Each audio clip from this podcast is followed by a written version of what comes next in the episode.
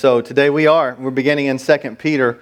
And this uh, study in this book, although it's a short book, it'll take us through the month of August. And then uh, we will begin a series the second week in September after Labor Day. We'll begin a series on what it looks like and means to walk in the fullness of the Spirit of God. So, really looking forward to that and how God might uh, just stir us. But today we get the privilege to begin the book of 2 Peter while you're continuing to turn there, not only do we want to uh, make sure everyone knows you all are invited to the fellowship today at uh, Jordan Lake, but also there are other announcements on the back of your bulletin you can look at, and we'll point you to those.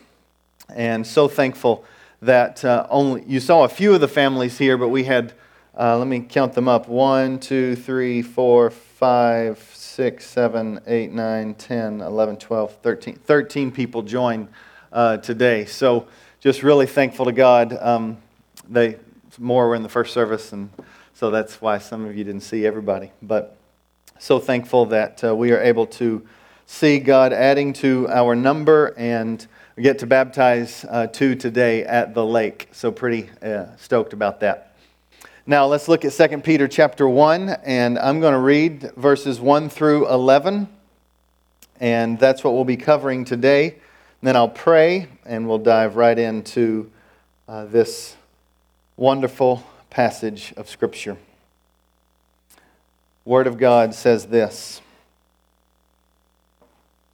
Simeon Peter, a servant and apostle of Jesus Christ, to those who have obtained a faith of equal standing with ours, by the righteousness of our God and Savior, Jesus Christ.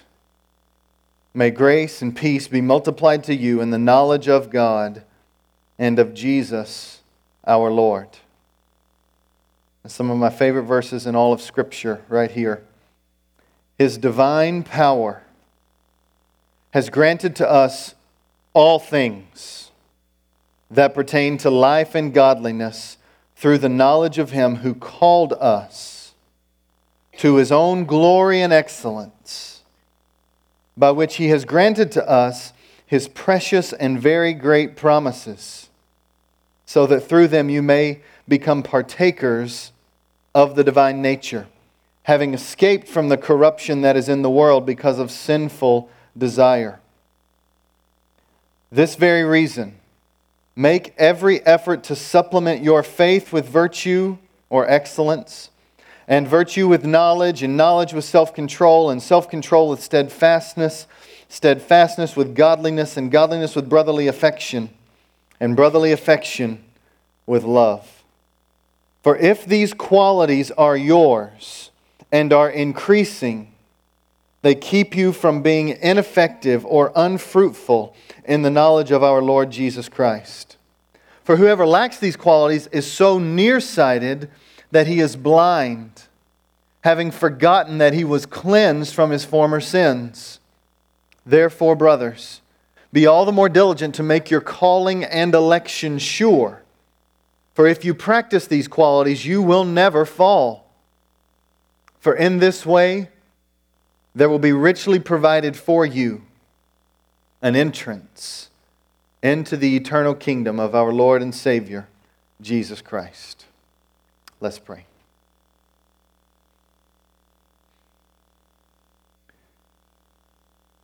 Father, right now I I ask that what would happen in this moment is a fresh, powerful anointing by your Holy Spirit upon our lives.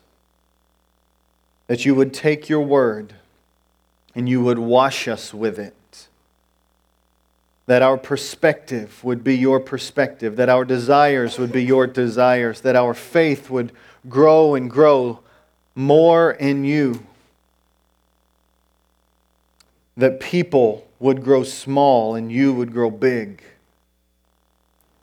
in who we try to please.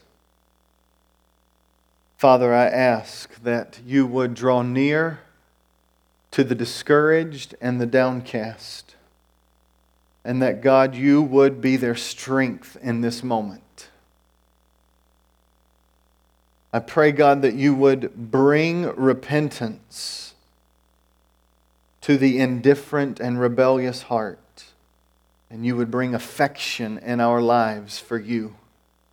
God, please, I pray, have your way in this moment that we might experience the joy of confession and repentance and walking with you, the rescue that you provide in Jesus Christ. Fill us up that we might pour our lives out for others as you did for us. We pray it in Jesus' name. Amen. Amen. Okay, my family and I, we did it. We took the plunge, made the step. My wife and my daughter had been on me for two years to take this step. Two years. And I held firm and strong until we got to Tennessee. And my brother in law was breeding bulldog puppies and said that he would give us one if we wanted one. And so, whether it was the Holy Spirit or whether it was a moment of extreme weakness, we are yet to determine. But we came home a week ago with a brand new puppy. That thing. Now, come on. Isn't there right for some weakness there? Right? Okay. That little puppy girl, bulldog, is Josie. We call her JoJo. And it has been a massive learning curve for a guy who didn't grow up with uh, puppies or dogs for that matter. So I'm fairly ignorant in this world. Been asking a lot of people, how do I take care of this thing and not kill it? so we've been, uh, you know, doing the training thing and we've been feeding this precious little puppy and trying to uh, keep it from chewing up everything in our house and all those fun things.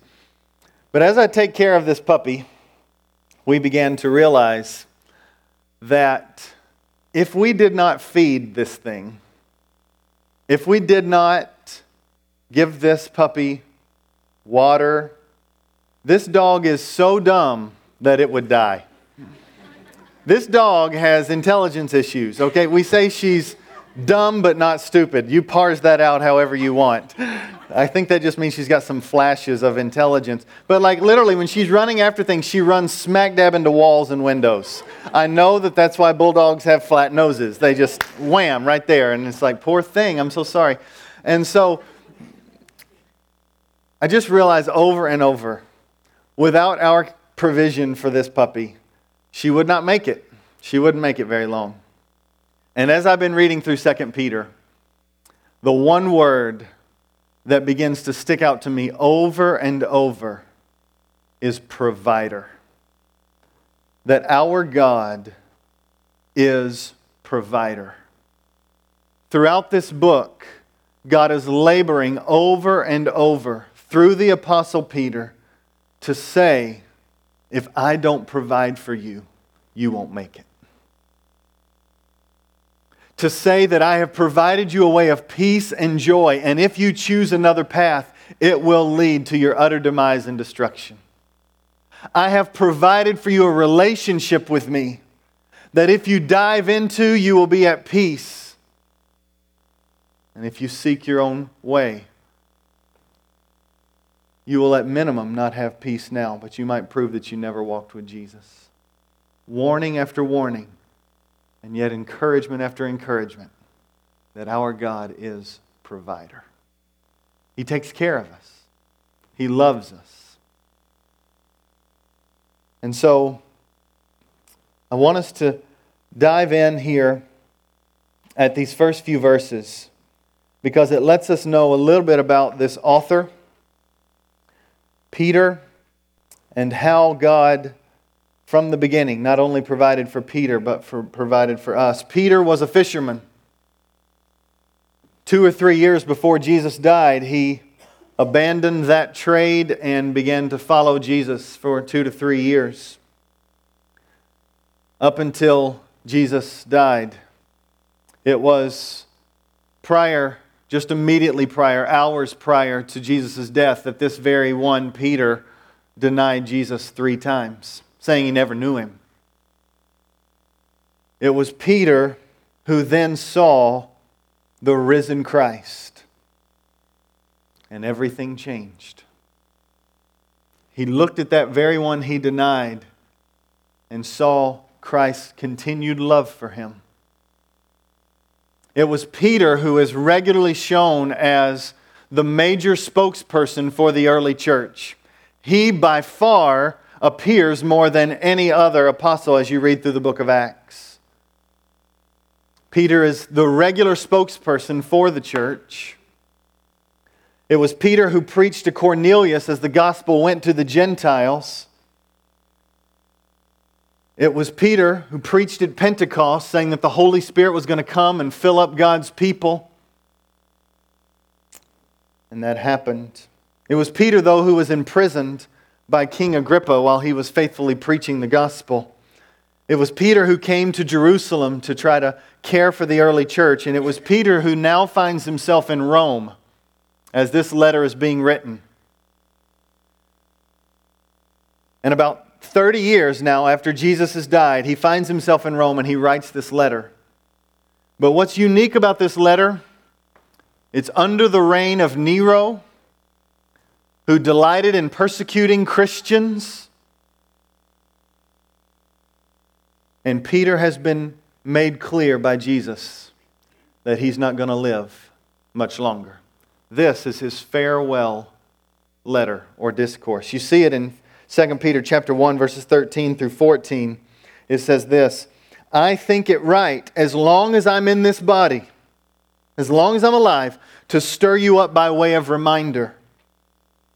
Since I know that the putting off of my body will be soon, as the Lord Jesus made clear to me. We have in our hands the authoritative Word of God given to Peter, but these are his last words given to the followers of Jesus. And so the importance should not have to be stated any stronger than that. When you have no other words to give, and this is all you can say, and we know that we have this recorded by the authority of the Holy Spirit, these infallible words right here before us, we have a dying man's words. A farewell letter that tells us this one major message Christ is your provider. You can trust him with your life. Therefore, live for him and know that he will come again soon. So live for that day. He's going to provide for you. He's going to provide for you salvation, so trust Him. He's going to provide for you, so walk with Him. He's going to give you all the strength you need to walk with Him, and He will come again. He will provide for you in bringing in a new heavens and a new earth, eternal life. He will provide for you. Peter's last words are Christ is your provider. You can trust Him. This Simeon Peter, a servant, it says here, an apostle of Jesus Christ. Verse 1. And now he writes this letter. Who is he writing it to? To those who have obtained a faith of equal standing with ours. Faith is the foundation. Faith gets you into a relationship with Jesus. But you would think that because they're apostles, the temptation might be, and there were some false teachers that were spreading some of these things, that the temptation might be there's this hierarchy before the throne of grace. And here he says, anyone with faith in Jesus Christ, we have an equal standing. You and I, all of us, every believer, we're equal before Christ because our standing is not on our own ethical morality. Our standing is on the righteousness of Jesus Christ.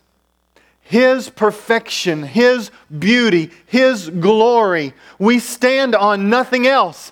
That's true salvation. And when you say that, I cannot stand on anything I have done, but I lean only on the mercy of God for my life. Therefore, there is an equal standing, no JV and varsity. We're all together by faith in Him alone. So he is writing this to those who bank everything upon the righteousness of Jesus in their place. And the beauty here, one of the clearest passages in all of the New Testament that Jesus is God, is right here. By the righteousness of our God and Savior, Jesus Christ.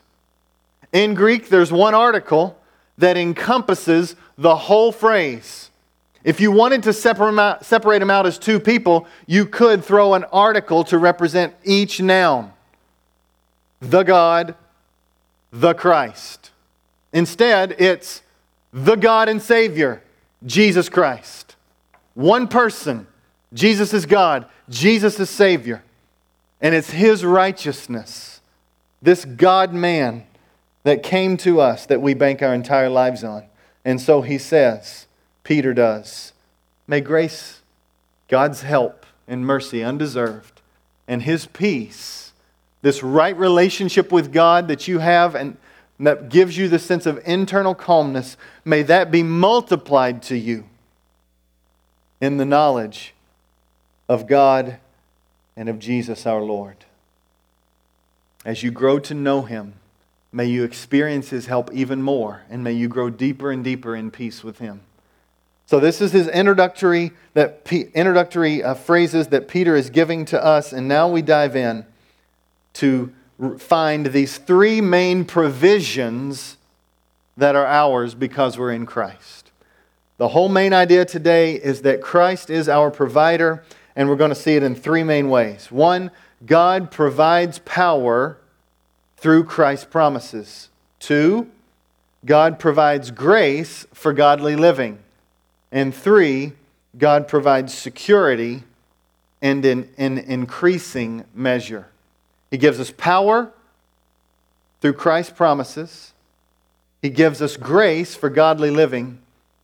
And He gives us an experience of surety and security in increasing measure. All of these are His provisions for us. So let's look at verses 3 through 4 together and see how God provides power to his people through Christ's promises. Now it begins here, verse 3. His divine power. God's divine power. Why say divine? To set it over against your and my power. Our weakness. It's divine power. The power we're talking about is the power that created the heavens and the earth. The power to which there is no height too high, no depth too low, no breadth too wide. It is a power that stands in contrast to us. We cannot do a lot. There is nothing that would label him in such a way. He can do all things. Name one thing just stretch your brain. Name one thing that is more powerful than God's power. I know the church answer is there's nothing, but how are you living?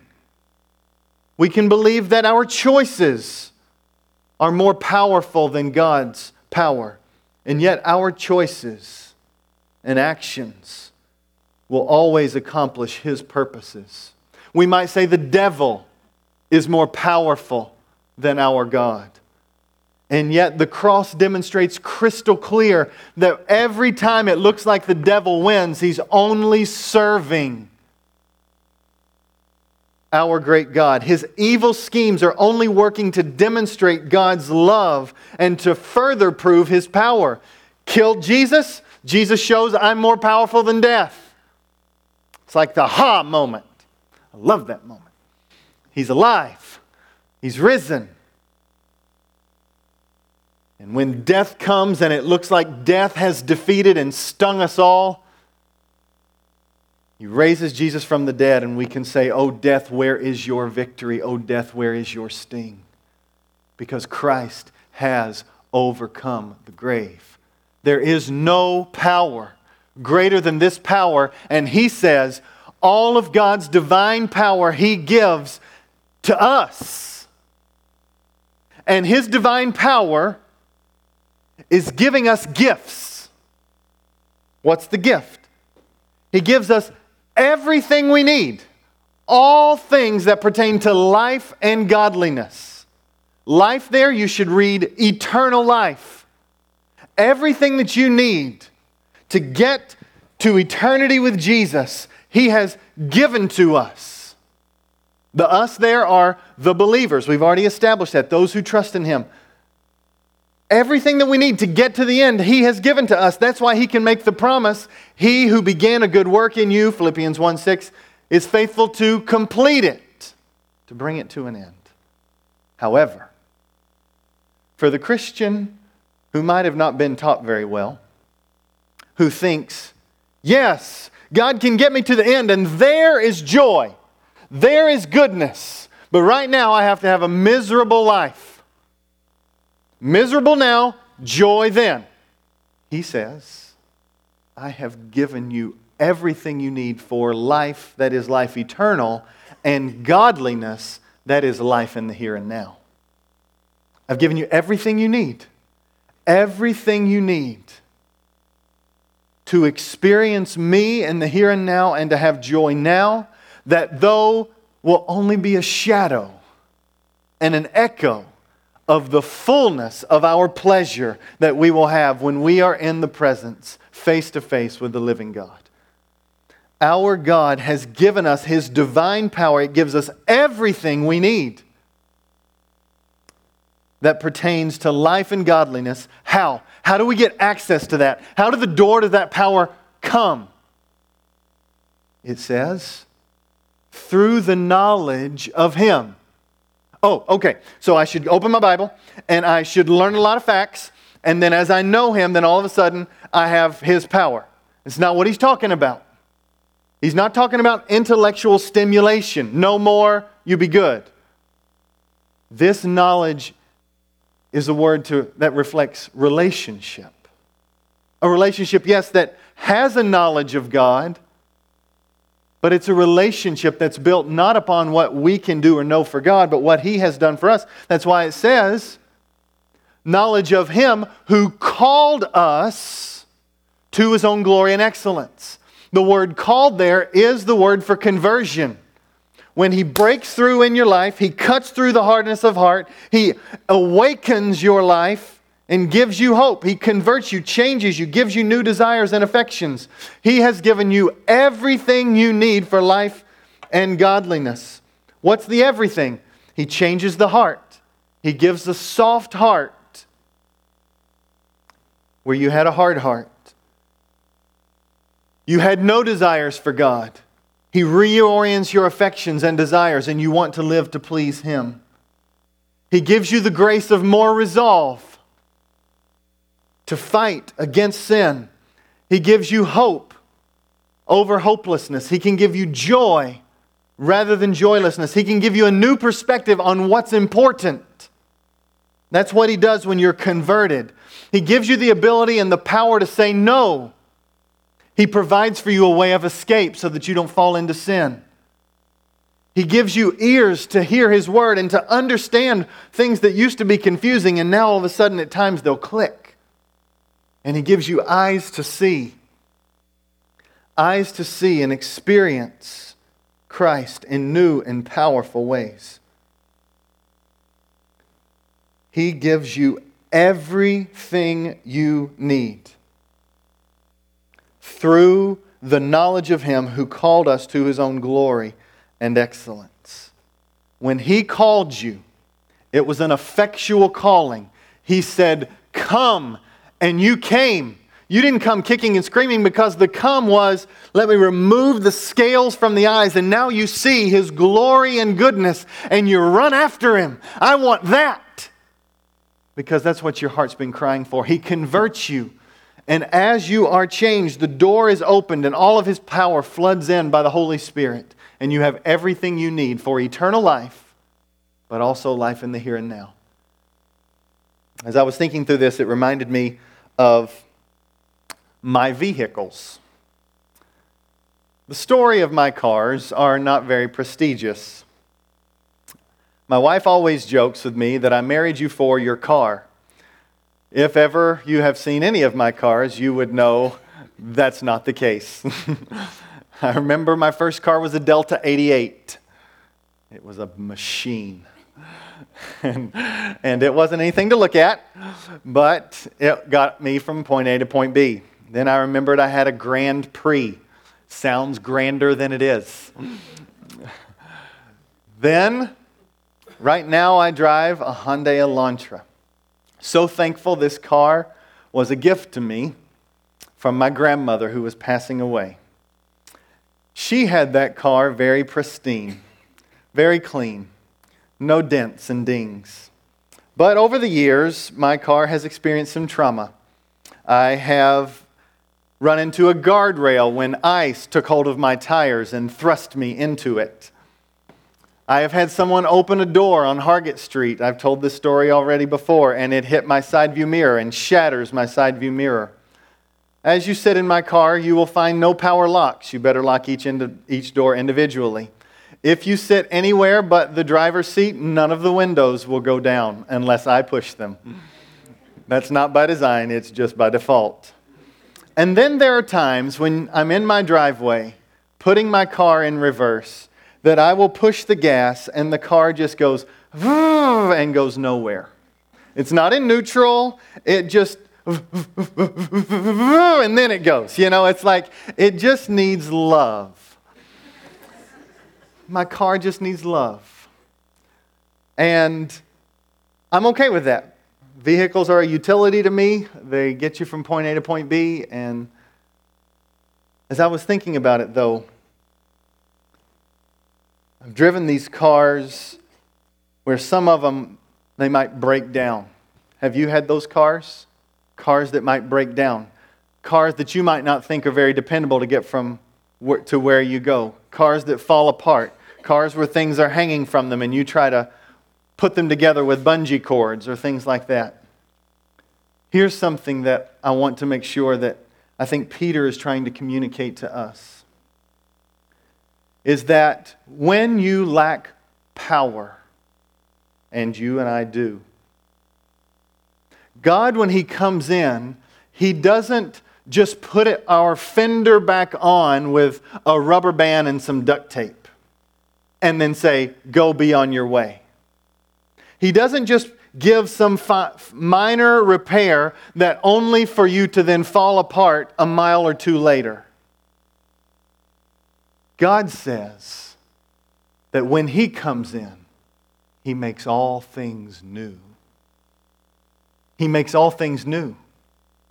Have you ever driven that kind of really new car that gets better gas mileage? It seems really safe. The power windows go up and down, the power locks work.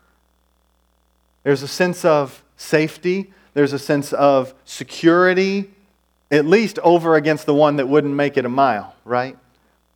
We have to live our Christian life not thinking as if God is just piecing things together and we're constantly floundering and flopping, but He makes us new, brand new, a new creation.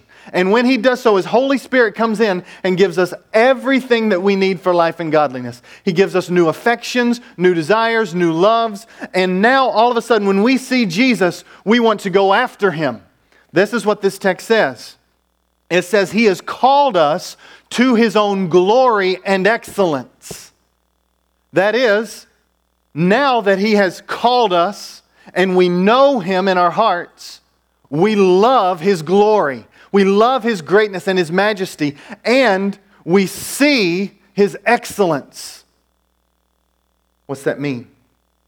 It means we see that he is, as we read about him in the scriptures, that he is astoundingly good. That He's majestically wise and perfectly loving and shockingly pure, remarkably patient and compassionate. He is boldly just. He is sacrificially forgiving. He is glorious and He is good, excellent. That word excellent or good means He is the perfect embodiment of everything right. And when you're a follower of Jesus, you're brought into that, you're attracted to that. And then it says in verse 4 it was by his great glory and by his great excellence and perfect obedience by which he has granted to us his precious and very great promises. The people of God are meant to live by the promises of God. I'll say it again.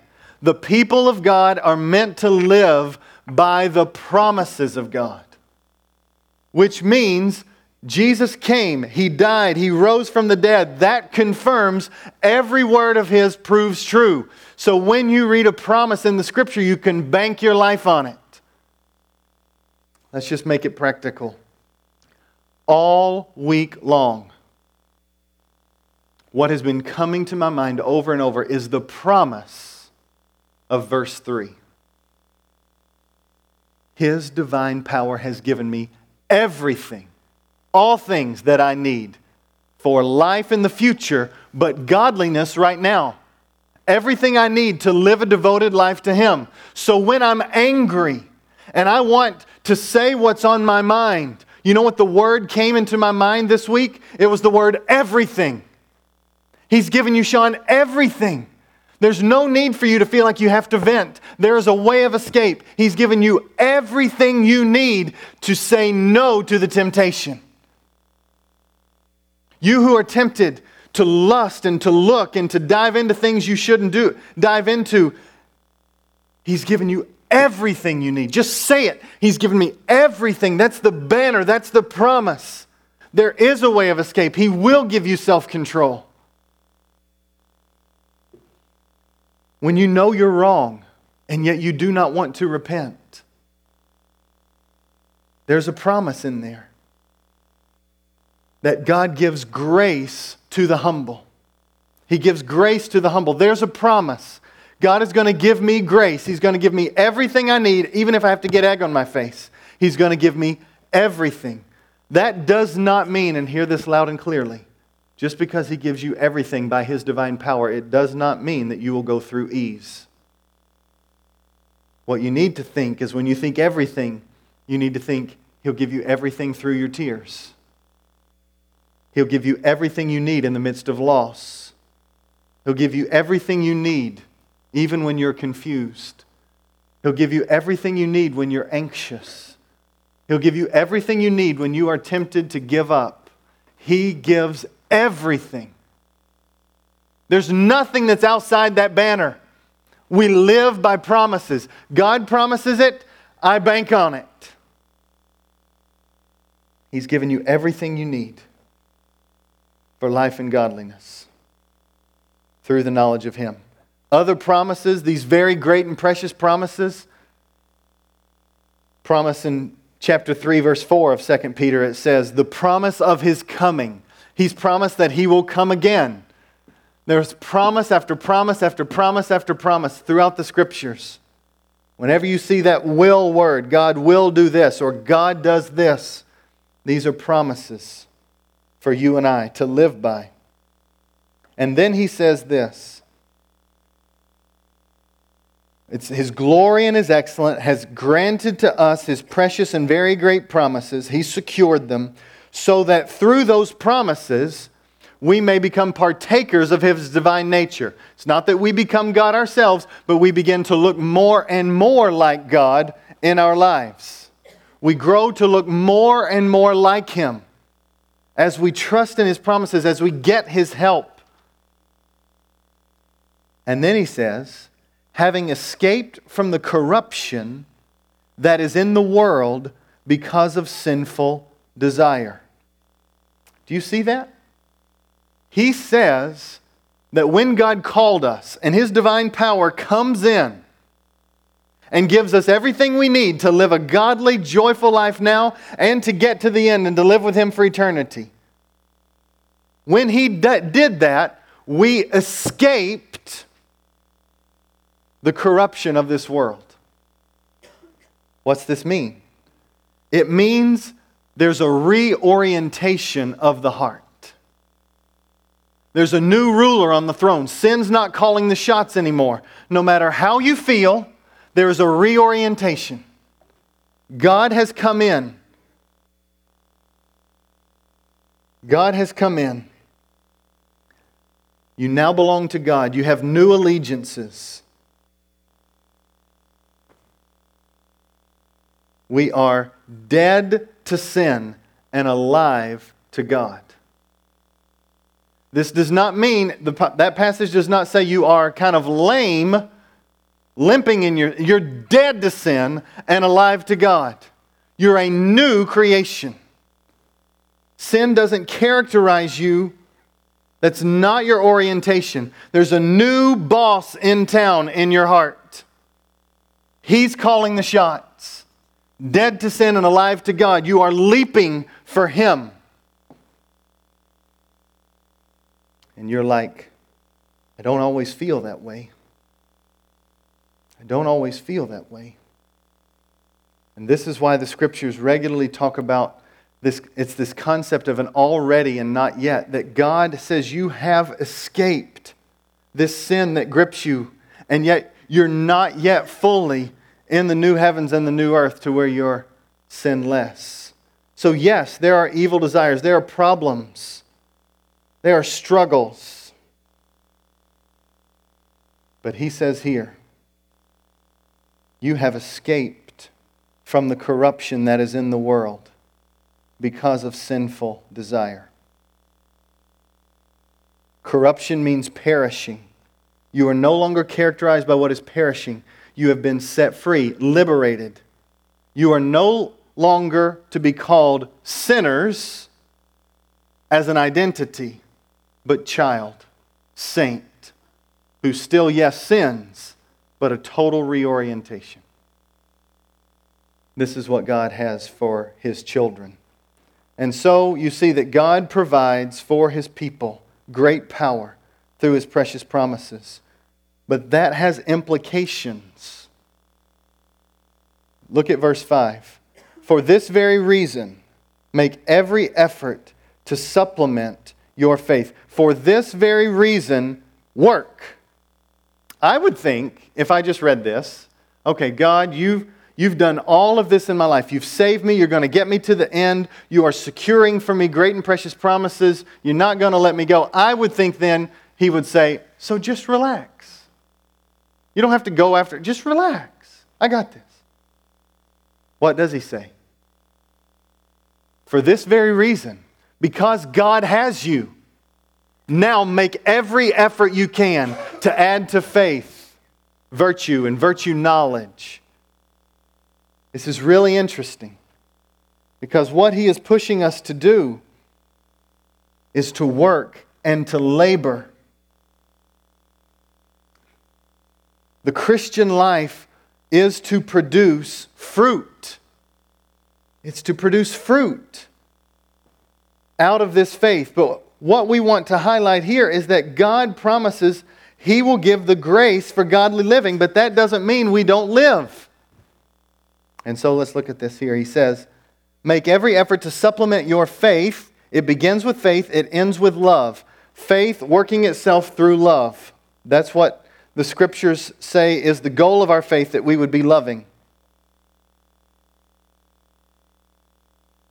But now, add to your faith virtue or excellence. That's the same word that's used up in verse 3 that says excellence. It's God's morality. It's what He has said is right and good. Add to your faith everything that is right and good. And then add knowledge. Know God. Go hard after Him. Add to your knowledge self control, the temptation to not want to say no. He says, add to it self control. You can say no by his strength. Add to self control steadfastness, which is the temptation to want to give up early. Add endurance. he's saying. And with steadfastness, add godliness, that is, a devotion to God, a purity, a single mindedness, a going hard after God. And add to godliness, then, brotherly affection. Fight to love your brother and sister in Christ, to have affection for them. But don't just let it stop at affection, let it lead to action. That's love. Love is sacrifice for the good of another. Let it lead to love. And so, the end of the Christian walk is meant to lead us to love. Now, what's really interesting is this right here. This passage, connecting verses 4 and 5, he is not just saying, stop doing sin. He's saying, start running hard after God. This is revolutionary in my walk with Jesus because when I was starting to walk with Jesus, I was just looking backwards, saying, What should I avoid? And if I were honest, I was trying to get as close to it and yet still avoid it, right? I want to get as close to certain sinful tendencies as I could and yet still avoid them. And so my trajectory is back backwards. Oh no, don't do this sin. Don't do this sin. I'm living by the law. And Jesus says, You've escaped that corruption. You're no longer defined by that. You're a new creation. I have filled you up with everything that you need. Now start walking towards goodness. Pursue righteousness.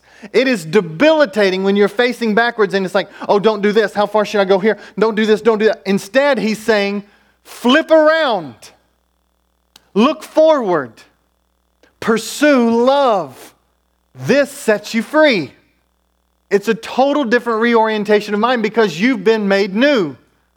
The Christian life is characterized by advance, not by just retreat.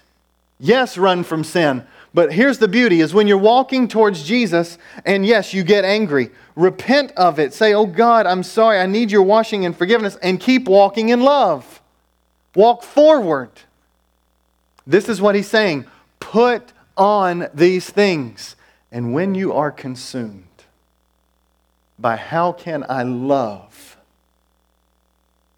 you are less given towards the destructive tendencies of sin. Selfishness, it breeds destruction.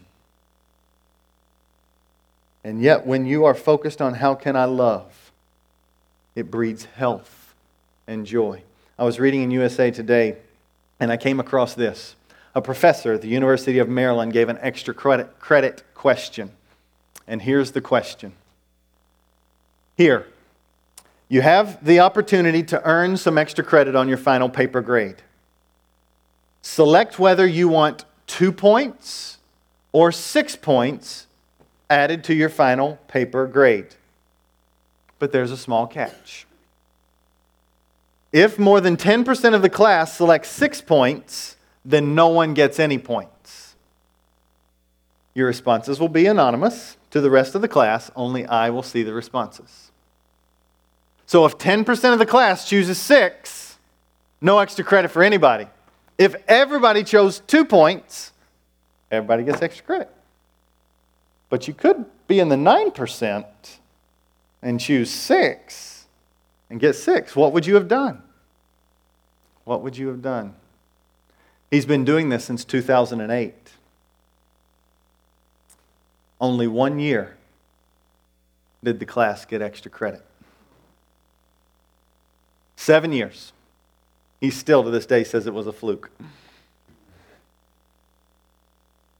Here's what he says this was intended to illustrate the tragedy of the commons.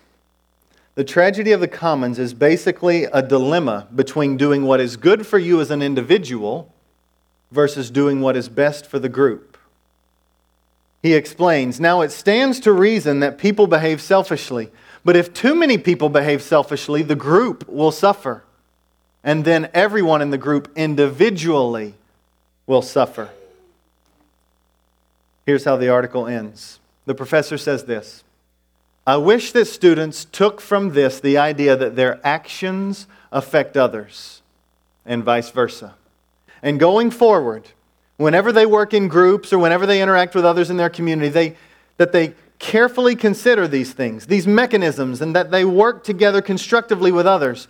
I would hope that any student who chose six points would, in the future, think twice about the selfish option and think about what's best for the group, and by extension, what's best for them. I have no idea of this guy's faith or belief or anything, but I do think it illustrates a common principle. And what Peter is trying to push us towards here is that a faith that saves is a faith that produces a fruit of love. And so God says, I've given you all the power you need for life and godliness. And I will give you the grace to live a godly life. So stop looking backwards, start marching forward in the path of love. Because if you don't choose love, you will not only be hurting yourself, but it will have a destructive effect on others. Peter says, add to your faith love. And then, verse 8, he ultimately says how I'm going to, he says, I will provide you security in increasing measure. I'll not only provide you grace for godly living, but security. And then just listen to what he says. For if these qualities are yours and are increasing, if these things you add and they are yours and they are increasing, they keep you from being ineffective and unfruitful in the knowledge of our Lord Jesus Christ. What's that mean? It is possible to be a believer and be ineffective and unfruitful. And I would add, you're miserable. I'm not talking about fruitful compared to your neighbor.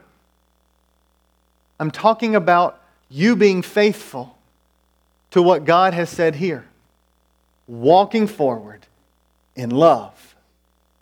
If these things are increasing, you will be kept from being ineffective and unfruitful because, and here's the ground, verse 9 Whoever lacks these qualities is so nearsighted and blind, is so nearsighted that he is blind, having forgotten that he was cleansed from his former sins. Whoever lacks these qualities is nearsighted. I had so much trouble understanding what nearsighted and farsighted was until I got glasses. You ever have that trouble? Just what does that mean? Help me. Well, nearsighted means I see near. That's what I am. I'm nearsighted, which means if I take off my glasses and John held up fingers, I could not tell how many fingers he was holding up back there in the back. It's totally fuzzy. But now I see you. Every one of you. No, I'm just kidding. I see you. And so he says, whoever lacks these qualities is nearsighted. What's that mean? It means he's short sighted. It means he's only seeing what's right here. He's not seeing the big picture. He's ultimately blind to what is important and what is beautiful and what is glorious and right and good. He's blind to what life is about. Life is about increasing in these qualities, looking more and more like Jesus and showing him off to the world. That's where joy happens. And that's where security grows. Security because you see fruit on the tree. He says ultimately, if you are nearsighted and blind, if you're lacking in these qualities, it's because you have forgotten God's love for you. You've forgotten that He gave His only Son to wash you clean and to set you free. You've forgotten that you've been cleansed. And therefore, don't forget anymore. Remember, rehearse, I've been made new. I'm a new creation. And now make every effort to add to your faith all of these things. Look at verse 10. Therefore, brothers, sisters, be all the more diligent to make your calling and election sure. It's very interesting. Calling and election are both things that God does. God chooses his people, not based upon the good and bad in them, but based upon his goodness and his desire and purposes. That's God's doing. The calling is the same calling he talks about earlier. God converts, God saves, God changes. That's God's doing. And now he's saying, You make it sure. as if God's purposes can be undone. They can't. For if you practice these qualities, you will never fall. This is where our Western mind jumps in the way. It shipwrecks us here. Because we believe if our choices are real and that we are responsible, then the future ultimately has to be open. We have to control the future. Or if God is in control, then everything is closed and He's determined everything, so why do anything? We either think one or the other. The Bible says, no, no way, no how. You're completely responsible. If you sin, you have no one to blame but yourself. And if you do any act of good or love, no one gets the credit but our great God. It's mercy upon mercy. The Bible is crystal clear that Ephesians 1:11 God works all things according to the counsel of his will. Proverbs 16:9 The heart of a man plans his way, but the Lord establishes his steps. The Lord's purposes cannot be thwarted. Job 42 2. Psalm 113 our God or 115 our God does what he pleases. He accomplishes all of his purposes. And yet, here, he is saying, not our security rests in what we can do for God, but our security is in genuine faith. But genuine faith will produce fruit. So, you can increase in security as you are walking in love. You don't worry. You walk in love because that's an evidence that God is birthing great things in you. And so he says in verse 11, For in this way there will be richly provided. There it is. God is provider. Richly provided for you an entrance into the eternal kingdom of our Lord and Savior Jesus Christ. God will give you everything you need for life and godliness. God will give you the grace to live a godly life. God grants you security. Now, based upon His provision, you walk in Him by His grace and find a joy and a peace and a love that only He can give. Let's pray. Father, we love you. We thank you that nothing will separate us from your love. We are in your hands. We are in your Son's hands. Nothing will separate us from your love. What you begin, you complete. Nothing will separate us from your love. And yet, O oh God, help us to make our calling and election sure. Help us to demonstrate the fruit of love. Oh God, I pray. I pray that we will stop looking backwards and just trying to avoid bad things, but we would start looking forward and start pursuing beauty and wonder and love. God, please grant us self control, grant us steadfastness, grant us a hunger and a knowledge of you. And when we don't have it, may we stop sulking in it. But, oh God, fill us with your Spirit and just cause us to repent and to try to walk forward by your grace in faith. So, Lord, give us in these moments a hunger for you. Help us to love because we have first been loved. You are always the first actor, but help us now by your strength to make every effort every effort to trust that you will give us everything we need. Lord, we ask for your grace in Jesus' name. Amen.